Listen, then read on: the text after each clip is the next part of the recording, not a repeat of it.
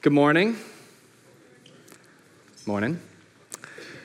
The power's on, so last time I was here, uh, we weren't so lucky.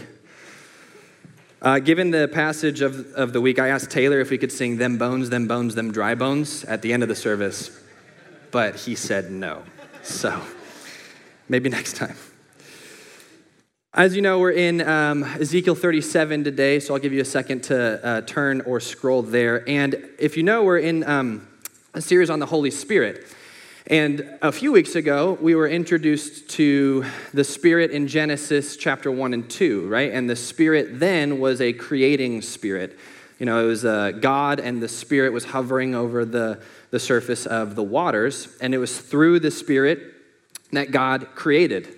There was chaos and through the Spirit there was order. There was no life, and through the Spirit there was life. And so, um, before we dive into uh, Ezekiel 37, what I want to do is I want to kind of get a, a, lay of the land, so to speak, uh, of Ezekiel in, in particular, but also of kind of like how Ezekiel, why is Ezekiel a prophet? Like, what are we, why, what are we, who are we reading, right? And it's kind of like skydiving, I think. I've never been skydiving, but I've always wanted to go. Maybe. I feel like if somebody actually offered me to go skydiving and they're like, hey, we're going, I'd be like, mm, no, not today. But anyway, it's kind of like skydiving where you're up in this plane and you see like miles and miles and miles of land, and then you jump out and slowly you kind of like zoom in and eventually you see like acres and then you see like a patch of grass. And then by the time you land, you can see individual blades of grass that you couldn't see if you were at the top of the plane. So that's what, that's what we're going to do. We're going to go skydiving and land in Ezekiel 37. But before we do that, I know we just prayed, but um, I believe and we believe that the Spirit is actually the best teacher of the Scriptures. So I want to pray one more time and ask Him to bless our time and bless His word together. So would you pray with me? Father, we are thankful for your life giving word and your life giving Spirit. I ask now, Father, that you would do miracles in every single one of our minds and hearts, that as we hear words spoken, um, you would create them and turn them into words lived out, and you would give us life um, that you promise and life everlasting. We love you. We pray all this in your Son's name by the power of the Spirit. Amen. So, as I mentioned a few weeks ago, we were introduced to Genesis to the Holy Spirit who created, right? And and um, in Genesis 2 in particular, God created a kind of a dust pile, right? He created from the dust a human.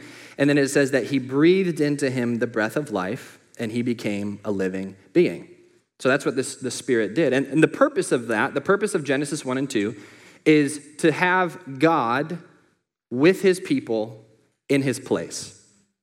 God, the creator, the loving, life giving creator, wants to create his people, humanity, all of humanity, and they want to be, he wants to be in his place together, the Garden of Eden, paradise good relationships. And he says, be fruitful, multiply, fill the earth, subdue it, you know, make cities, make art, make sport, make families, like go for it, basically. And it was through the Spirit that they were given life. And we know, uh, you turn the page in Genesis 3, it didn't go so well, right? Man decided that they knew what was best and they knew what was wise for their in their own eyes and that relationship was was broken so it was no longer god with his people in his place. And then you fast forward, and eventually you get to this guy named Abraham. God's like, All right, Abraham, we're going to start over with you and your family, Israel. We're going to use you to bring that blessing to all the nations so that it can be God with his people in his place. And they become the nation of Israel. Fast forward to the end of Exodus, beginning of Exodus, actually, they get enslaved by Egypt, and Egypt just has this heavy hand on them. And so this guy, Moses, He's appointed, and the Spirit of the Lord rests on Moses, and Moses leads Israel out of Egypt, right? With the 10 plagues and, you know, the animated movie, Prince of Egypt, Let My People Go. Great movie. Grew up watching it. Great soundtrack, too, by the way. Um, so he says, Let my people go, and they, they go through the Red Sea, and it's awesome. And then, then they're in the wilderness for a while. And right before they cross over the Jordan River to go into the promised land, for them to be God and his people in his place. Moses kind of stops them right before jo- he sends Joshua in. Because if you remember, Moses can't go in. That's another story. But Moses kind of stops them and he repeats the law. And this is the book of Deuteronomy, which actually means second law. Moses stands there and he repeats the law and he says, Remember what the Lord your God did. Remember how the Lord your God lovingly brought you out of Egypt Remember to love the Lord your God with all your heart, with all your soul, with all your mind, with all your strength. And then in Deuteronomy 28, he presents two options. Moses does. He presents two ways of living. The first is called covenant blessings, which is basically Moses says in Deuteronomy 28 if you keep your end of the bargain, if you keep the covenant, if you keep the laws, the statutes, the commandments, if you love the Lord your God first, and if you love your neighbor as yourself, you'll be blessed. Your families will be blessed, the land will be blessed, your kids will be blessed, the cattle will be blessed, which apparently was a big deal then. The other nations that bless you, I'm going to bless them. If another nation curses you, I'm going to curse them. Covenant blessings. That's one way of life, Moses says. The other way of life, the alternative, is called covenant curses. And Moses basically said if you don't do these things, if you turn to other gods, if you don't love the Lord your God with all of your everything, if you don't love your neighbor as yourself, then you will be cursed. Your land will be cursed, your children will be cursed, um, your bodies won't get proper burial, and eventually another nation is going to come in and they're going to take you away and they're going to scatter you. So it's not going to be God with his people in his place. You guys are going to be scattered all over the world. No sense of national security, no sense of national pride. And so you fast forward, Joshua goes into the promised land, beats all the bad guys, and then they covenant blessing or covenant curses, good or bad, right? Bad. Judges, everyone decided to do what was right in their own eyes. The kings, the book of the kings, this king did evil in the sight of the Lord. This king did evil in the eyes of the Lord. This king did evil. And, and over and over and over again, Israel chose this way of life the way of life that was not loving God first and not loving their neighbor as themselves. And so what happened? Moses in Deuteronomy 28 was right. They became cursed. This nation, Babylon, came in, God rose up the nation of Babylon, came in, and they took Jerusalem, and they took everybody, and they scattered them among the nations. So now they're everywhere, right? They didn't destroy the city yet, but they scattered them. And here's where I'm going with this in that group of exiles was this guy named Ezekiel. And Ezekiel was supposed to be a priest, which means he was supposed to be, you know, the guy who like was in the temple and doing the sacrifices and wearing all the weird like dresses and stuff. But instead, he is now in Babylon, and God decided to make him a prophet. So he's a prophet, but he's not in Israel. There are some prophets, and they're like in Israel, and they're like saying, hey, you guys are doing bad stuff. Ezekiel is actually in Babylon, prophesying and speaking to Israelites that are in exile, basically in like a bunch of refugee camps. And so the book of Ezekiel has two parts. The first part, I actually have a diagram up here. Nice. The first part, chapter 1 to 32, is judgment. And this is where Ezekiel, for some reason, the Israelites still were like, you know what? We're actually not that bad. We still have our city and our temple, so we could just, like, we might just go back later and we can worship these other gods. We can do all this. And Ezekiel is like, no. You guys are still, the judgment is still coming. This is your guys' fault. The reason that you're here in the first place is your fault, and the worst is yet to come. This is the first 32 chapters of Ezekiel, very dark. Then, chapter 33, you realize, oh, Ezekiel was right. Because what happens in chapter 33, Babylon goes in and they crush the city. The city is wiped out, and more importantly, they crush the temple of God. They destroy it. One scholar says this would be worse than Pearl Harbor and 9 11 combined for a nation. The temple was the dwelling place of God. It was what protected Israel. This was their only sense of national identity as the people of God. And then all of a sudden, Babylon wipes it out. And they're thinking, who, who are we? What now? Who, we can't do anything. And so the last half of Ezekiel, chapters 34 to 48, is a message of hope.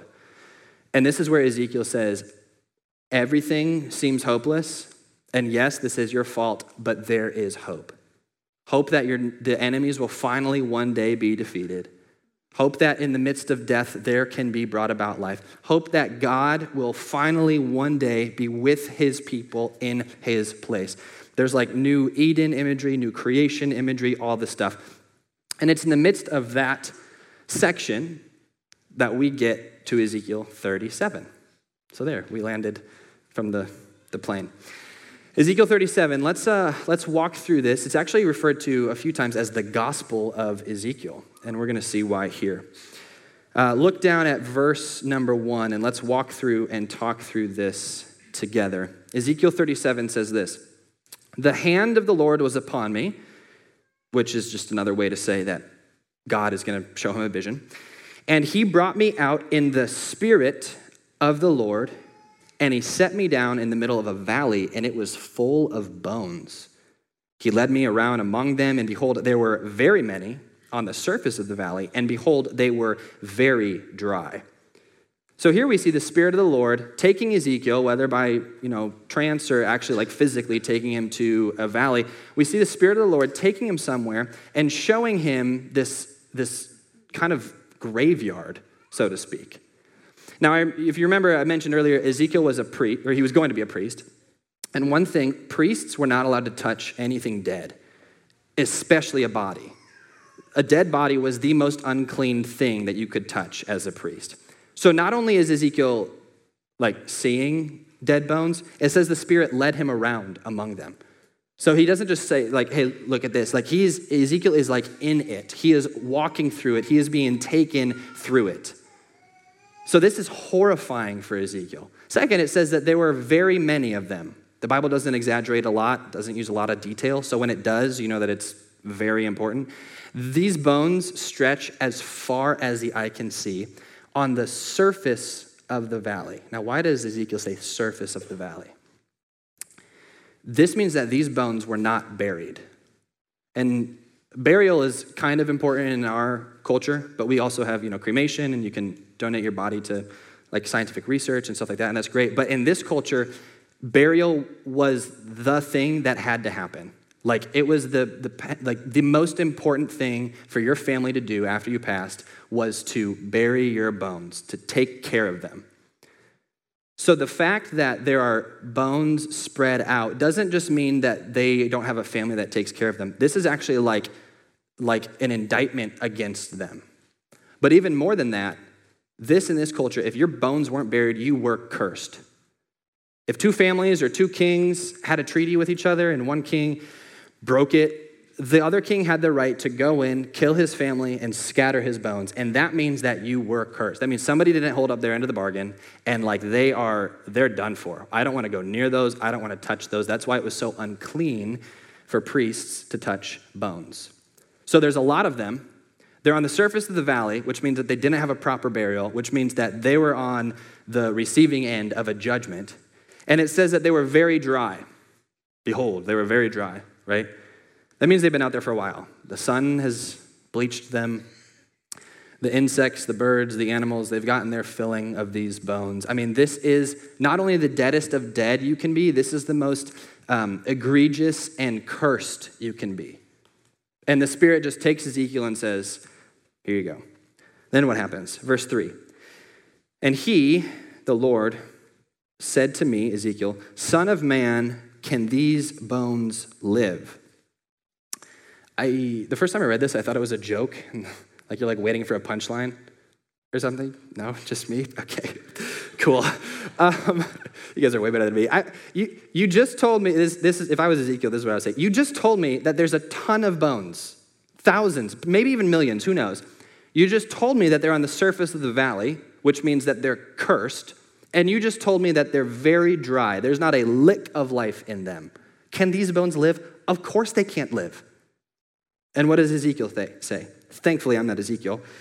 And he says, What did he say? Ah, and I answered, Oh Lord God, you know. Kind of non committal. He's not going to say no, he's not going to say yes. He's not going to deny the power of God's resurrection because the other 33 chapters he's seen a lot. But he's also like, man, this, this is just the worst case scenario that you could possibly show me. So, oh Lord God, you know. Smart. Verse 5 Then he, the Lord, said to me, Prophesy over these bones. It's one thing to prophesy to a person who's not going to listen to you, which is what happened in the first half of Ezekiel the Lord said, Hey, you're going to prophesy, but nobody's going to listen to you. They're going to be stubborn. They're going to be stiff necked. They're going to be hard headed. they're not going to listen to you. It's one thing to prophesy to those types of people, it's another thing to prophesy to dead, inanimate objects that don't have ears. You know? Like, the Lord is asking Ezekiel to prophesy to bones. Tidbit in the Bible, nobody ever prophesies to bones. They always prophesy to people. So now he says, prophesy over these bones and say to these bones, Hear the word of the Lord. Thus says the Lord God, verse 5, to these bones, Behold, I will cause breath to enter you, and you shall live. And I will lay sinews upon you, I will cause flesh to come upon you, I will cover you with skin, I will put breath in you, and you shall live, and you shall know that I am the Lord. Ezekiel is to look over this valley of these cursed, dead, dry bones, and he's to say, You're to live. Does he do it? Verse 7. So I prophesied as I was commanded. And as I prophesied, there was a sound, and behold, a rattling. And the bones came together, bone to its bone, just like the Lord had said. And I looked, verse 8, and behold, there were sinews on them, just like the Lord had said. And flesh had come upon them, just like the Lord had said. And skin had covered them, just like the Lord had said. But there was no breath in them. So now Ezekiel is looking at a bunch of dead, like lifeless, breathingless corpses almost. God had taken what was there, the bones, whether by wind or by a spirit or by all the above, and he had formed together bodies, but they're just there. They're not yet alive. There's no breath in them. So now what's going to happen? Let's keep reading. Then he said to me, Prophesy, verse 9, to the breath Prophesy, Son of Man, say to the breath, Thus says the Lord God, Come from the four winds, O breath, and breathe on these slain that they may live. So I prophesied as he commanded me, and the breath came into them, and they lived, and they stood on their feet, an exceedingly great army. Okay, this is where it gets good, if it hasn't been already. In uh, English, there are some words we have that depending on the context in which you use them, they can mean different things, right? Surprisingly, the word green has a lot of different definitions. So if I'm like, you know, teaching a kindergarten class and I'm talking about colors, I mean green as in the color green. But if I'm golfing and I'm aiming at the green, I'm talking about like the patch of grass. If I'm on a boat and I say, oh, he just got green in the face, he's sick. If I have a green thumb, it means I'm a gardener. A green house, right? If I throw a water bottle in the recycle and I say, go green, you know, I mean, I'm trying to be environmentally conscious. And so, like, the word green, green means go, green means money. Like, there's multiple definitions for the word green. It's actually kind of surprising. Hebrew operates the same way. This is the language that the Old Testament is written in. And we, you might have remembered uh, from Todd a few weeks ago, we learned that there's one Hebrew word for three English words. And the one Hebrew word is ruach. Don't try to say it, you might spit on the person in front of you. You kind of have to clear your throat. R U A C H, ruach. And that one Hebrew word, depending on the context, means one of three different things. It means breath, so like the human thing that humans do to live. That's a bad way to describe that. Breath, uh, it, mean, it can mean wind, like the natural thing that tree, you know, when it goes through the trees and you can see trees bend and you can see flags wave in the wind. And it can also mean spirit, whether a personal spirit or more often, the Lord's spirit, the presence and power of God. Ezekiel 37 is one of the only places in Scripture where Ezekiel is intentionally ambiguous with this word. And it's kind of like a Venn diagram, where sometimes he means just breath and wind and not spirit. Sometimes he means spirit and breath, but not wind. And sometimes he means one of them, and sometimes he means all three of them. So, with that, let's go back to verse 9 and read that in it. Then he said to me, Prophesy to the breath, okay? Prophesy, say to the breath, Thus says the Lord, Come from the four breaths, O breath, and breathe on these slain. So I prophesied, and the breath came into them. Let's read it again. Then he said to me, Prophesy to the wind. Prophesy, Son of Man, and say to the wind, Thus says the Lord God, Come from the four winds, O wind, and breathe on these slain. So I prophesied, and the wind came into them, and they lived. Let's try it again. Then he said to me, Prophesy to the Spirit. Interesting. The Spirit of the Lord? Prophesy, Son of Man, and say to that spirit, Thus says the Lord God, Come from the four spirits, O Spirit, and breathe on these slain. So I prophesied, and the Spirit came into them, and they lived. The whole scene is permeated by all three uses the natural, wind, the human, breath, the Spirit, God. And the result of it, whether it's whatever the definition is, the result of it is that there was once death, but now life. The Spirit took what was dead. The wind took what was dead. Was it wind? Maybe because there was a rattling and the wind could have made a gust and the bones were rattling together. Was it breath? Probably because before they were not breathing and now they are breathing. And was it the Spirit? Absolutely because it's the life giving presence of God that took what was dead, breathed into it, and now life.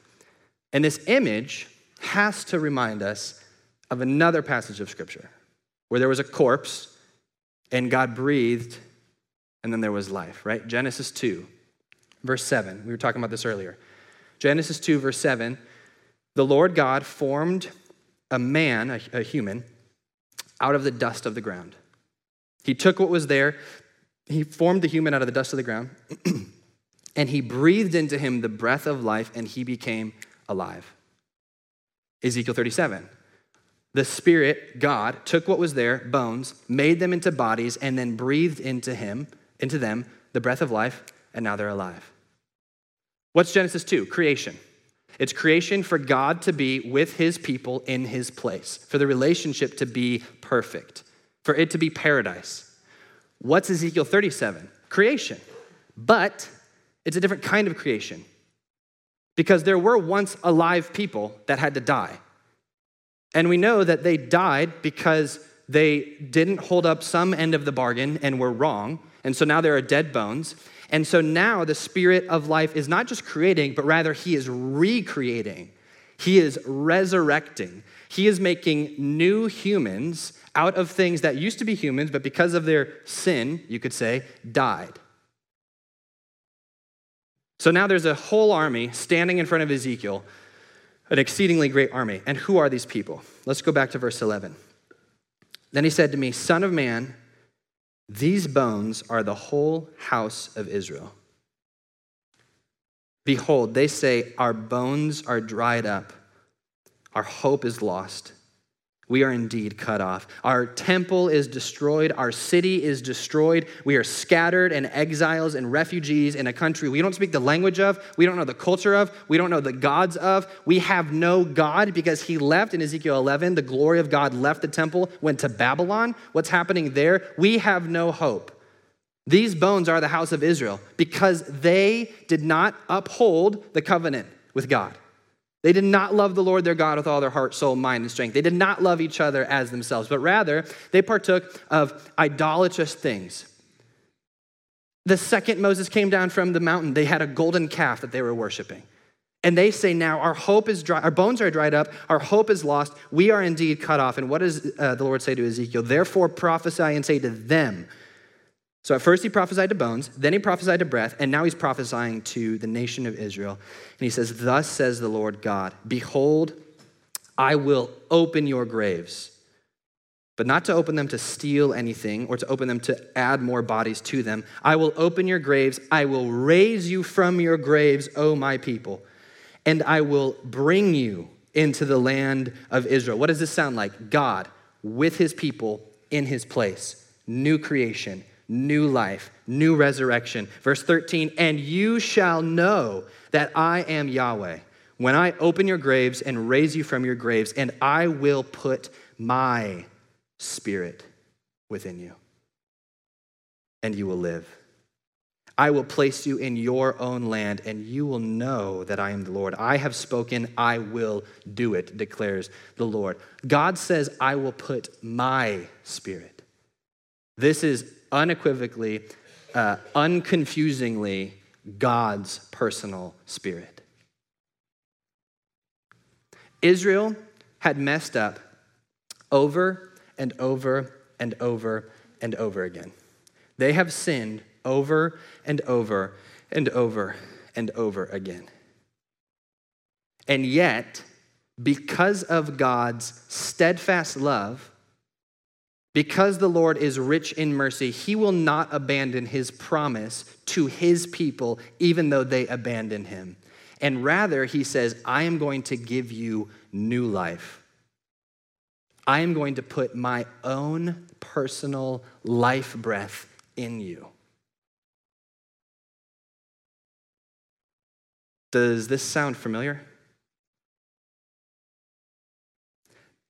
The same God who was true to his promises to Israel, even though they abandoned him, even though they were cursed, came down as a human. The Spirit rested on the human, the baptism of Jesus. The Spirit came down as a dove, rested on him.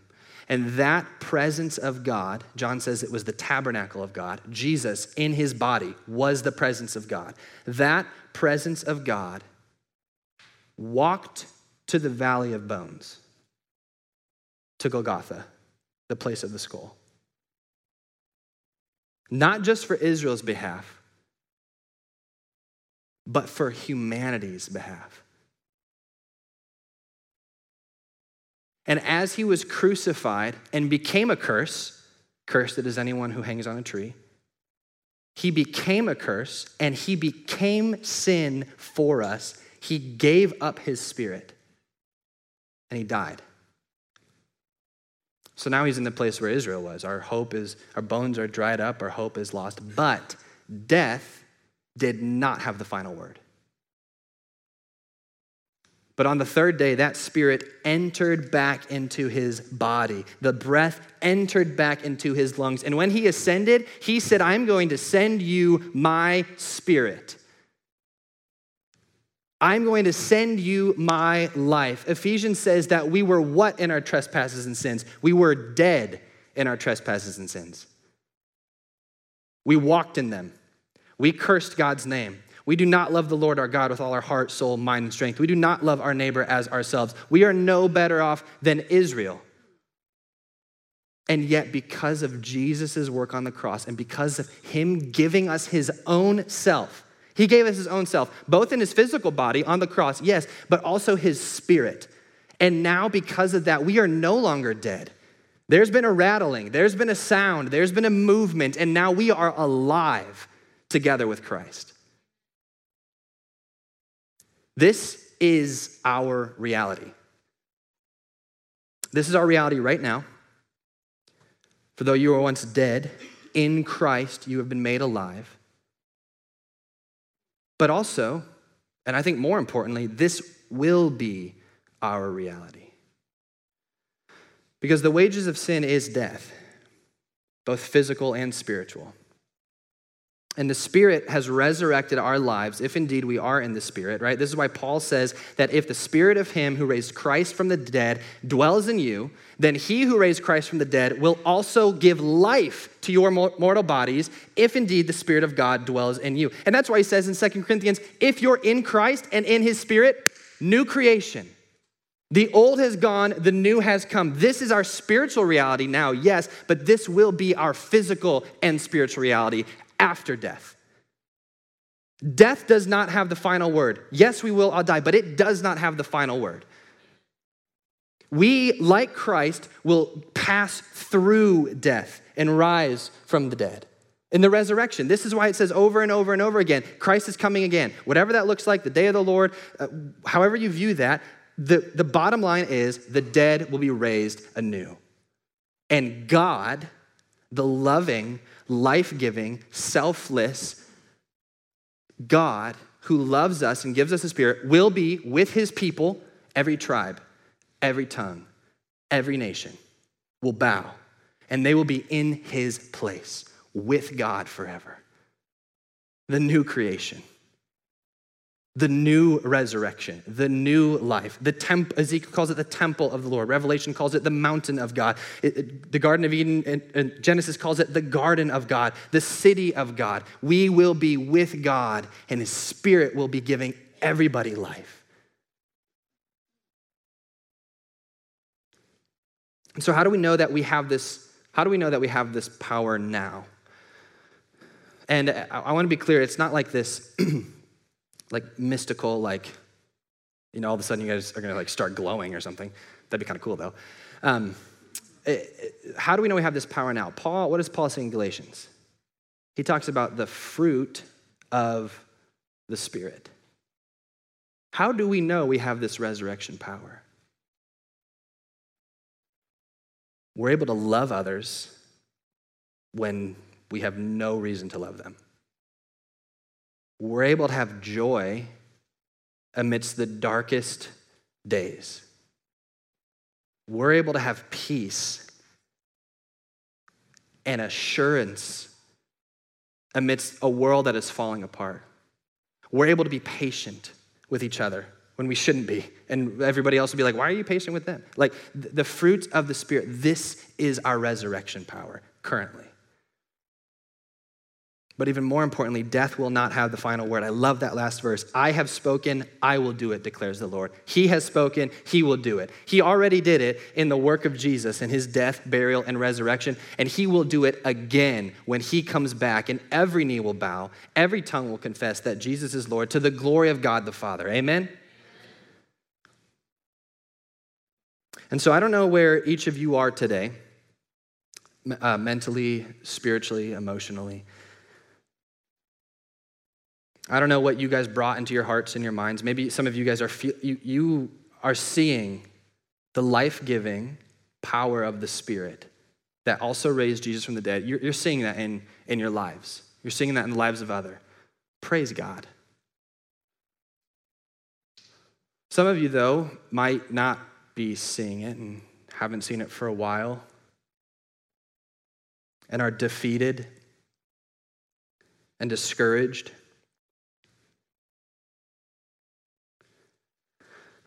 I, I don't know where everybody is, but what I do know is that the Spirit of God brings life to the most hopeless situations. The Spirit of God brings life to death. He can take what is as good as dead what is already dead, what is cursed, and he can make it alive. He made it alive by giving us his life giving spirit, and he will make it alive again when he returns. And so, I have just two questions I want to ask each of us here. And the first is Do you believe this? Do you believe this? Not, not like just a cognitive belief of, I understand and I can make the connections in my head. Do you believe that regardless of the circumstances, regardless of the sin, regardless of the curse of sin, do you believe that the same God and the same Spirit who gave life to the most dead situations can and is giving life to you right now in Christ Jesus our Lord? Do you believe that the fruit of the Spirit is the power of the Spirit? Do you believe that you are no longer a slave to your sin addiction or your sin that you've been wrestling with over and over and over again because the Spirit gives life? Do you believe that? And the second isn't so much a question as it is a prayer. And it's just simply this Spirit, open my eyes to see your life giving work. The bones couldn't rattle enough by themselves to create bodies and, and, and make life. Our dead selves cannot do anything to give us life. It's only by the grace and the love of God. And so we need that grace, that love, that Spirit of God to open our eyes so that we can see it ourselves.